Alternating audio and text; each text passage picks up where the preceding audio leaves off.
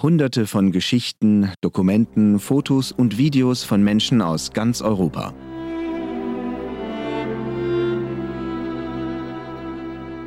Darum geht es bei Meine Geschichte, einem Projekt des Europäischen Parlaments. Es soll zeigen, wie eng die Geschichte Europas und die Lebensgeschichten seiner Bewohner miteinander verflochten sind. Edith Steinschreiber-Bruck ist Schriftstellerin, Dichterin, Drehbuchautorin, Regisseurin, Dramatikerin, Übersetzerin und Holocaust-Überlebende. Geboren wurde sie 1931 im Dorf Tiszaberzel in Ostungarn, nicht weit von der Grenze zur Slowakei und zur Ukraine. Edith, das jüngste von sechs Kindern, zwei Jungen und vier Mädchen, hatte keine leichte Kindheit. Im Alltag ihrer Mutter war der jüdische Glaube allgegenwärtig. Ihr Vater dagegen war nicht so gläubig. Im Ersten Weltkrieg hatte er gekämpft und war ausgezeichnet worden. Doch 1942 schloss man ihn aus der Armee aus, weil er Jude war. Er arbeitete als Metzger und Kaufmann. Für eine so große Familie reichte es nur mit Mühe. Ich hatte eine sehr arme Kindheit wie so viele andere in einem ungarischen Dorf. Da gab es auch viel Antisemitismus. Das war eine Tragödie, denn ich wurde in den Antisemitismus hineingeboren. Es gab eine kleine jüdische Gemeinde, die meisten waren orthodoxe, und dann waren da wir, zwei, drei Familien, die etwas gemäßigter waren. Außer meiner Mutter, die sehr religiös war und sich den ganzen Tag mit Gott unterhielt. Ich aber war sehr rebellisch. Ich sagte ihr, red nicht mit Gott, red mit uns, mit den Kindern. Gott hört dir sowieso nicht zu. In Ediths von Armut geprägter Kindheit gab es jedoch seltene Augenblicke vollkommenen Glücks. Etwa als sie in ihrer Klasse den besten Aufsatz schrieb und einen Preis dafür bekam. Oder als ihre Cousins ihr ein Kleid, das einzige, das sie in ihrer gesamten Kindheit besaß, und ein paar Gummistiefel schenkten. Bald zogen ihre beiden älteren Schwestern nach Budapest um eine Lehre als Näherin zu machen, und einer ihrer Brüder verließ das Haus, um anderswo Arbeit zu finden. Edith und ihre Familie wurden nun immer stärker ausgegrenzt und eingeschränkt. Es wurde eine Ausgangssperre verhängt und die Fenster mussten verdunkelt werden. Die Angst nahm zu. Dann, im April 1944, überschlugen sich auf einmal die Ereignisse. Abbiamo subito tutta l'angheria possibile nel villaggio, c'è una propaganda. Im Dorf hatten wir schon alle möglichen Schikanen ertragen müssen. Das lag an der Nazi-Propaganda, die fast alle angesteckt hatte. An jenem Tag endete das jüdische Osterfest, das acht Tage dauerte, und unsere Nachbarin hatte meiner Mutter Mehl zum Brotbacken geschenkt. Meine Mutter war sehr glücklich und machte Brotteig aus dem kostbaren Geschenk der Nachbarin. Im Morgengrauen, als sie gerade das Brot in den Ofen schieben wollte, klopften sie an. Es waren die Nazifaschisten. Ich will damit sagen, es waren nicht die Deutschen. Es waren ungarische Faschisten und ungarische Polizisten. Im Morgengrauen schlugen sie fast die Tür ein und brüllten, dass wir in fünf Minuten draußen sein müssten. Wir wurden brutal aus dem Haus gejagt. Meine Mutter suchte hastig die Medaillen meines Vaters aus dem Ersten Weltkrieg zusammen und zeigte sie ihnen, als ob sie uns nutzen könnten. Damit meine ich nicht uns retten, sondern für irgendetwas gut sein könnten. Einer der Faschisten nahm die Medaillen, schmiss sie auf den Boden, trampelte darauf herum und sagte, Sie sind nichts wert, genauso wie euer Leben. Und dann schlug er meinen Vater. Das war schrecklich. Und ich spürte, obwohl ich erst 13 war, dass wir über diese Tragödie nie hinwegkommen würden. Nachdem sie uns aus dem Haus geworfen hatten, steckten sie uns in die Synagoge und am Tag darauf luden sie uns auf Pferdewagen, um uns durch das Dorf zum Bahnhof zu karren.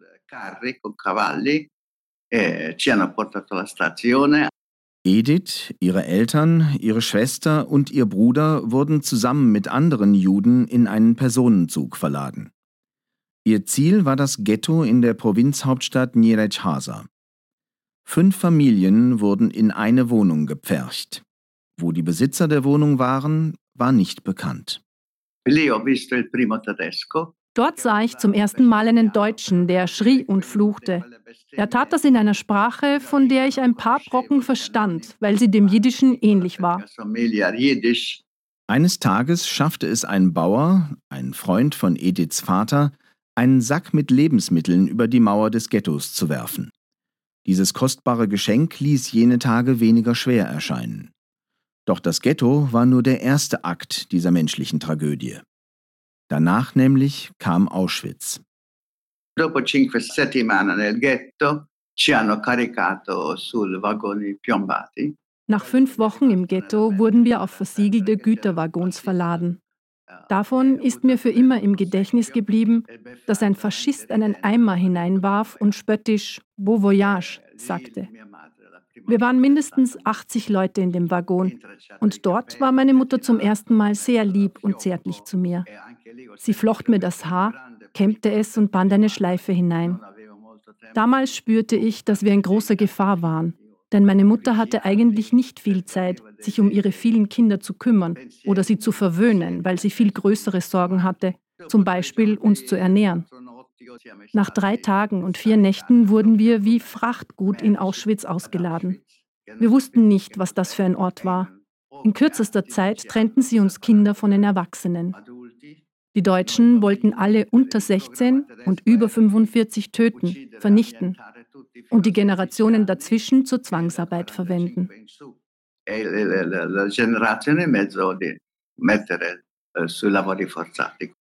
Bei der Ankunft in Auschwitz entkam die 13-jährige Edith durch einen Zufall dem sofortigen Tod.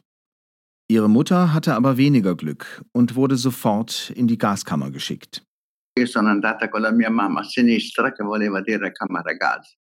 Ich ging mit meiner Mutter nach links zu den Gaskammern und ich klammerte mich an sie, weil ein Deutscher gekommen war, der mir zuflüsterte, geh nach rechts, geh nach rechts.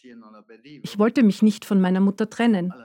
Meine Mutter schrie mich an, ich solle gehorchen, aber ich weigerte mich. Schließlich schlug er meine Mutter nieder. Ich sah sie nie wieder und mich schlug er, bis ich nach rechts auswich. Dort fand ich meine ältere Schwester. Zum Glück sind wir die ganze Zeit zusammengeblieben, denn ohne sie hätte ich vielleicht nicht überlebt. Wir landeten in Auschwitz, Lager C, Baracke 11. Und dort begann, sagen wir, nicht das Leben, sondern der Tod. Ein ständiger Selektionsprozess. Hunger, noch mehr Hunger, Schläge und Kälte. Alles das, was das Leben nicht war. Man riskierte jeden Moment den Tod. Jede Sekunde hatte man Angst zu sterben. Das kann man überhaupt nicht Leben nennen. Ich blieb drei Monate in Auschwitz, das ein Vernichtungslager war, kein Arbeitslager. Ständig wurde ausgewählt, wer ins Krematorium gehen sollte. Ständig. Jede Woche kam Dr. Mengele, der berüchtigte Arzt, der später nach Brasilien floh. Auschwitz war für Edith nur das erste von mehreren Konzentrationslagern. Sie und ihre Schwester wurden zuerst in ein weiteres Vernichtungslager gebracht, nach Dachau, dann in Zwangsarbeitslager nach Kaufering und Landsberg. In jedem dieser Lager erlebte Edith jedoch kleine, winzige Gesten der Menschlichkeit unter den Häftlingen.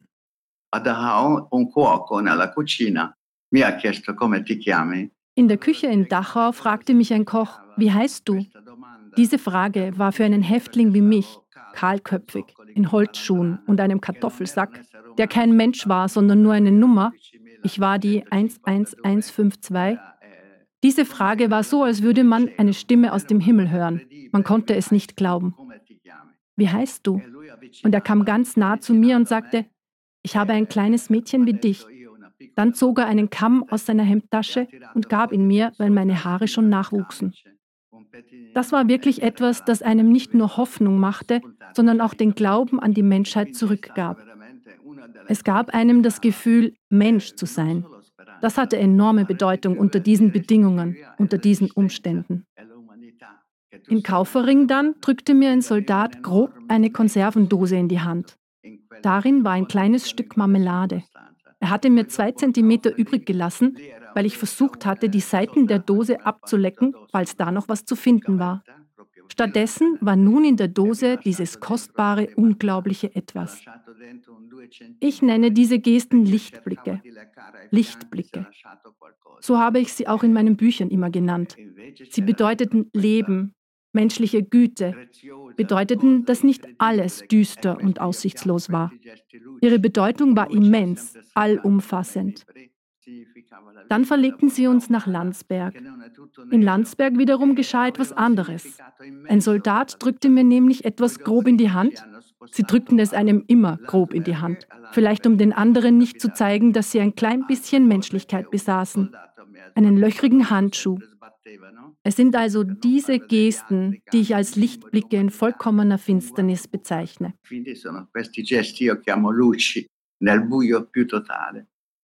Edith fand diese Lichtblicke bei ihren Wärtern. Die Kapos jedoch, also Häftlinge, die in den Lagern andere Häftlinge beaufsichtigten, waren oft erbarmungslos. Sie für ihre Taten zu verurteilen, ist aber nicht ganz so einfach.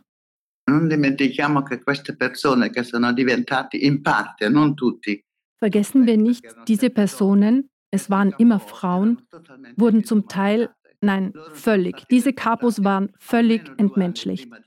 Sie waren mindestens zwei Jahre vor uns deportiert worden. Sie waren Polinnen. Man hatte sie 1941 und 1942 deportiert.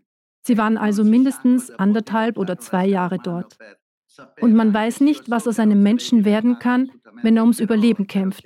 Deshalb muss ich sagen, dass ich sie nie verurteilt habe.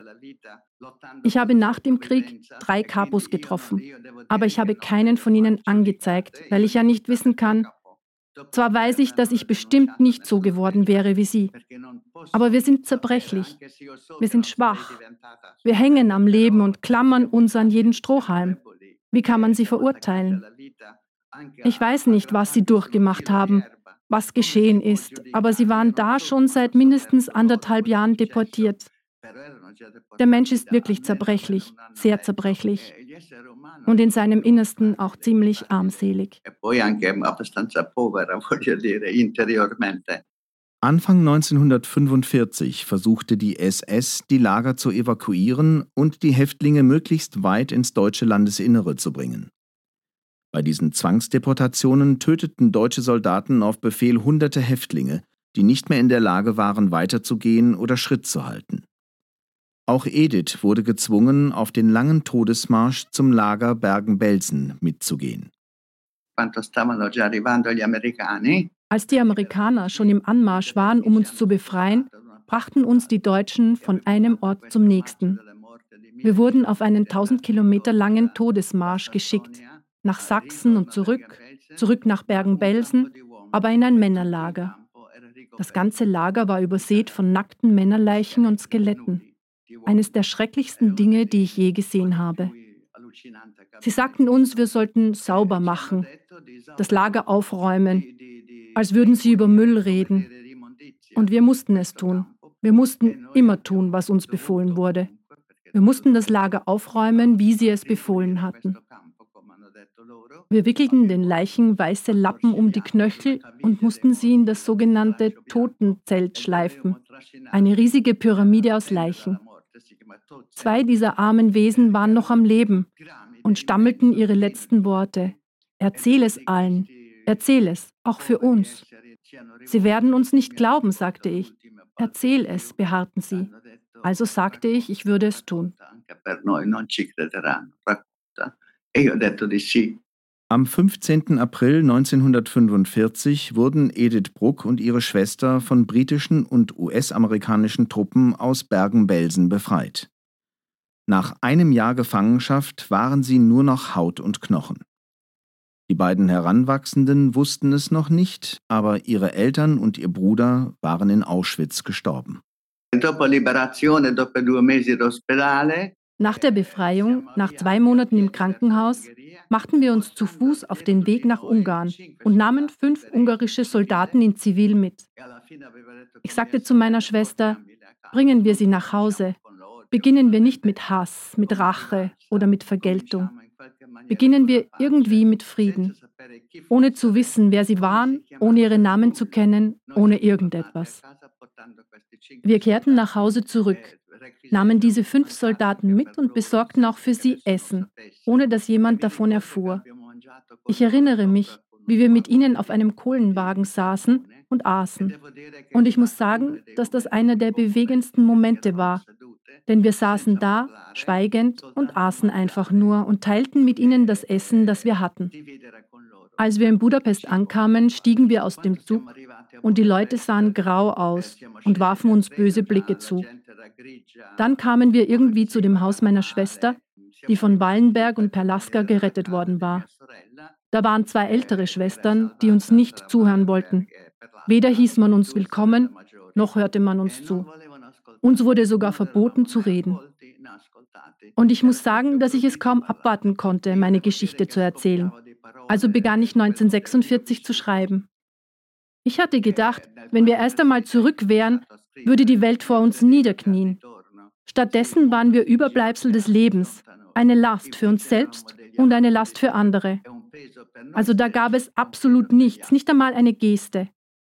Ihre ersten Worte waren, wascht euch, wascht euch, als wären wir schmutzig gewesen, obwohl wir schon vor fünf Monaten befreit worden waren.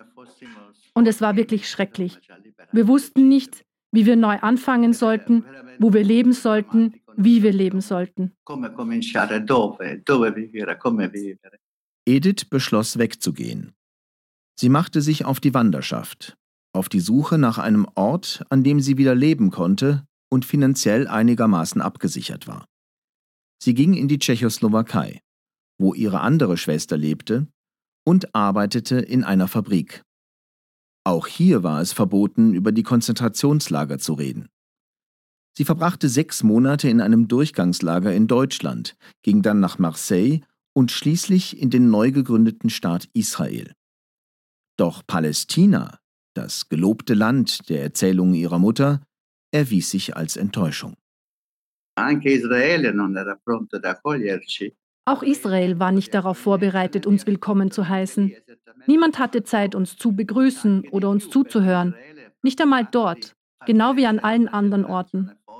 Vielleicht sogar umso weniger dort, denn Israel war darauf bedacht, eine starke, kämpferische Generation heranzuziehen. Auch dort sah man in uns nur eine Art Juden aus dem Ghetto. Ich heiratete, um dem Militärdienst in Israel zu entgehen. Ich würde nirgendwo auf der Welt Militärdienst leisten. Ich hasse Kriege. Ich hasse Waffen. Ich würde alle Waffen auf der Welt abschaffen. Doch so liegen die Dinge leider nicht. Man bewaffnet sich ständig. Die ganze Welt bewaffnet sich, rüstet sich, bedroht einander, führt Krieg, tötet oder besetzt als hätte der Mensch nie etwas aus seinen eigenen Fehlern gelernt, weder gestern noch heute und vielleicht auch morgen nicht. Also muss jeder von uns das bisschen tun, was er tun kann, um diese Welt, die mir nie besser zu werden scheint, auch nur ein klein wenig zu verbessern. Per migliorare minimamente questo mondo che non, non pare che sta migliorando. Edith Bruck ging nach Neapel und in Italien fand sie ihre Heimat. Quando sono arrivata a Napoli, per puro caso naturalmente, io sentivo un'atmosfera di, di accoglienza.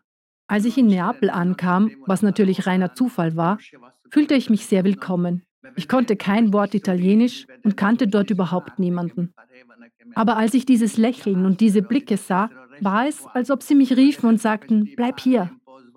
Und dann sah ich die Kleider, die von den Balkonen über den Straßen flatterten und diese Gassen, in denen sich die Leute durch die Fenster unterhielten. Das hatte etwas Dörfliches, etwas sehr Vertrautes, etwas Menschliches. Alles war irgendwie menschlich, sogar die Luft, die ich einatmete. Und ich sagte mir zum ersten Mal ohne genauen Grund, hier könnte ich leben. Und von dort ging es für mich weiter nach Rom. E. In Rom fand Edith Bruck die Liebe ihres Lebens, den Dichter Nello Risi.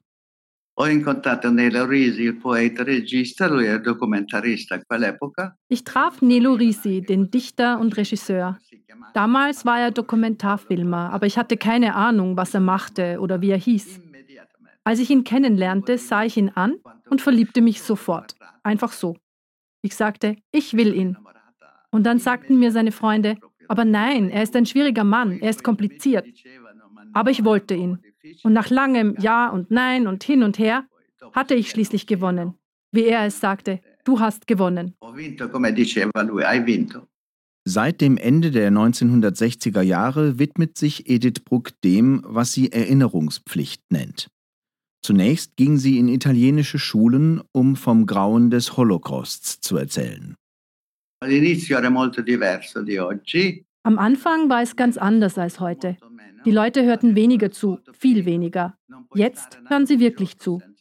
Es vergeht kein einziger Tag, ohne dass man darüber spricht. Die jungen Leute wollen es wissen. Sie hören zu. Sie sind wirklich wissbegierig, weil sie in der Schule wenig darüber gelernt haben und der Unterricht nicht gut war. Und auch in ihren Familien war es nicht besser. Auch deswegen, weil sowohl die Länder als auch die Familien in starkem Maße Komplizen bei dem waren, was geschehen ist. Und deshalb schwieg man darüber. Neben der Verfälschung gab es in den Gefühlswirren der Nachkriegszeit auch eine unmittelbare Verleugnung. Denn von einem Tag zum anderen wurden in ganz Europa alle Völker, die vorher Faschisten waren, auch die Ungarn, plötzlich zu Kommunisten. Die Italiener waren erst Faschisten und dann waren sie für die Christdemokraten. Nirgendwo ist eine echte Demokratie herangereift, bis heute nicht, aber damals schon gar nicht. Und sie haben immer versucht, so viel wie möglich zu leugnen, zu verfälschen, herunterzuspielen. Jetzt aber ist das Interesse irrsinnig groß. Es vergeht kein Tag, an dem nicht drei oder vier Menschen ihre Geschichte erzählen. Das ist sehr ermüdend. Es ist ermüdend, das muss ich sagen, aber es ist wichtig, dass sie zuhören. Und meine Belohnung ist, den jungen Leuten zuzuhören. Meine Belohnung sind ihre Neugier, ihr Wissensdurst.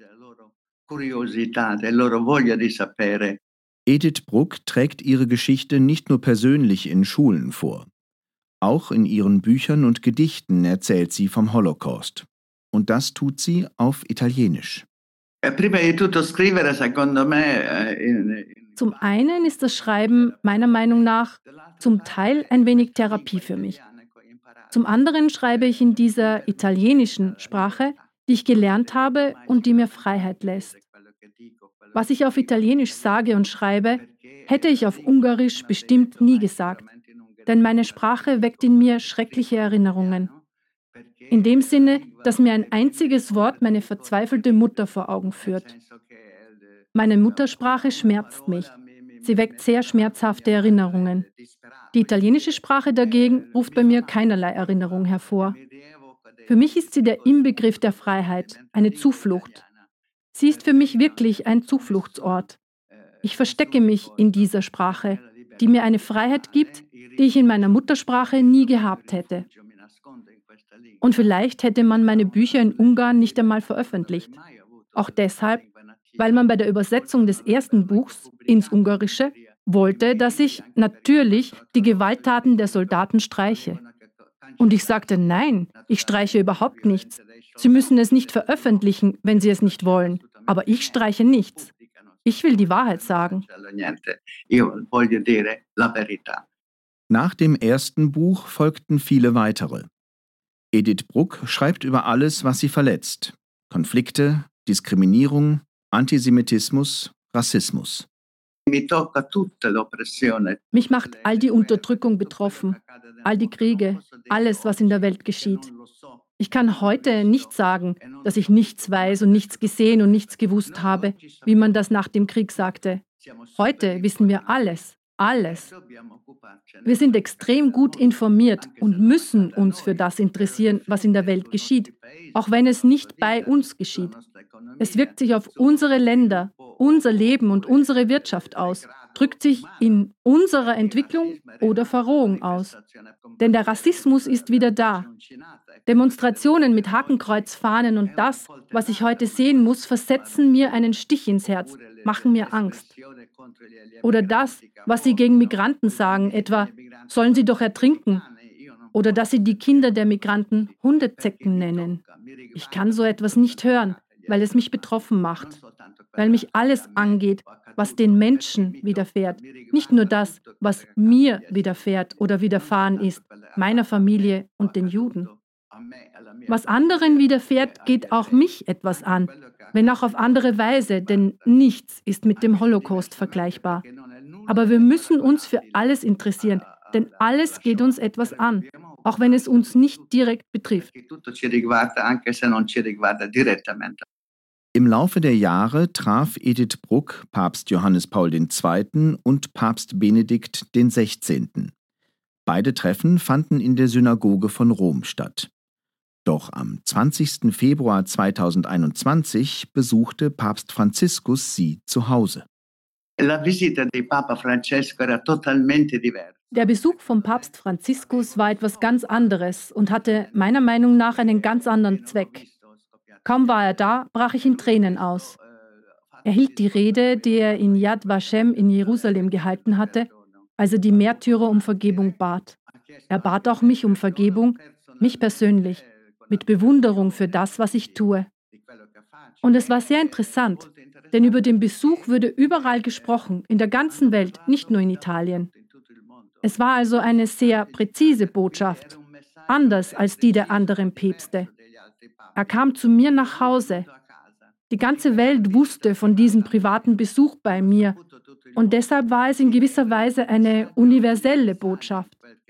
Sie blieb nicht in der Synagoge verschlossen und ich denke, dass Papst Franziskus vielleicht genau das wollte. Er kam mit einem großen Talmudband und einem siebenarmigen Leuchter und blieb fast zwei Stunden hier. Er aß etwas und es war eine wirklich denkwürdige Begegnung. Wir haben lange über so viele Dinge gesprochen. Er ist sehr menschlich und strahlt wirklich eine außergewöhnliche menschliche Wärme aus, denn er ist sehr offen für Umarmungen. Er umarmt gerne und ich auch. Und es war ein wirklich bedeutendes und sehr schönes Erlebnis. Er hat mich auch einmal angerufen. Ich fragte, wer ist da? Er sagte, Francesco. Und das war wirklich beeindruckend. Wir haben ein sehr freundschaftliches Verhältnis. Ich hoffe, das wird auch so bleiben. Ich habe ihn wirklich gern. Und ich glaube, in gewisser Weise hat auch er mich gern. Schülerinnen und Schüler fragen Edith oft, ob sie das, was ihr Böses angetan wurde, verziehen hat. Das ist ihre Antwort. Ich glaube, dass der Mensch sich selbst verzeihen muss. Ich mag keine Beichten und Absolutionen. Wir können nur uns selbst für unsere Missetaten verzeihen. Wenn Vergebung bedeutet, die gesamte Menschheit zu lieben, keinen Unterschied zwischen Religion und Hautfarbe zu machen, jeden Unterdrückten, jeden Flüchtling, jeden Unglücklichen zu verteidigen, auch die, die auf der Straße betteln, sich im Leben richtig zu verhalten. Vielleicht ist das Vergebung. Vergebung kann auch einfach moralisch richtiges Verhalten gegenüber jedem Menschen sein. Das, was ich tue und das, was ich bin. Der ungarische Junge, den wir aufgenommen haben. Ich will damit sagen, es gibt viele Möglichkeiten zu vergeben und mit dem Frieden zu beginnen, dem friedlichen Zusammenleben zu beginnen. Nicht nur aus religiöser Sicht. Religion ist etwas in uns, etwas sehr Verborgenes. Ich spreche nicht gerne von Gott, denn Millionen Menschen sind im Namen Gottes getötet worden. Millionen auch im Namen des Vaterlandes. Also reden wir nicht vom Vaterland und von Gott, verhalten wir uns gut. Das ist mein Glaube, jeden Menschen zu verteidigen und seine Rechte zu achten. Abgesehen davon weiß ich nicht, wie sich Hass anfühlt, und ich hoffe, dass ich das in meinem Leben nie erfahren werde.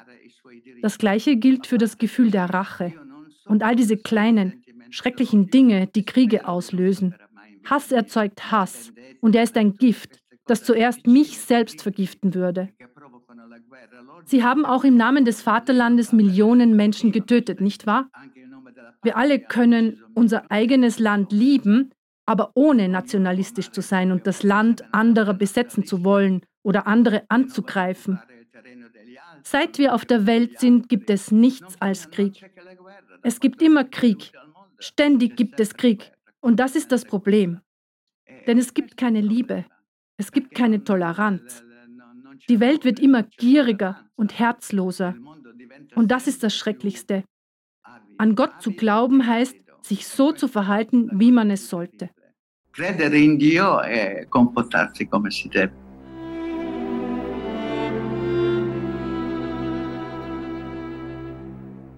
Das war meine Geschichte.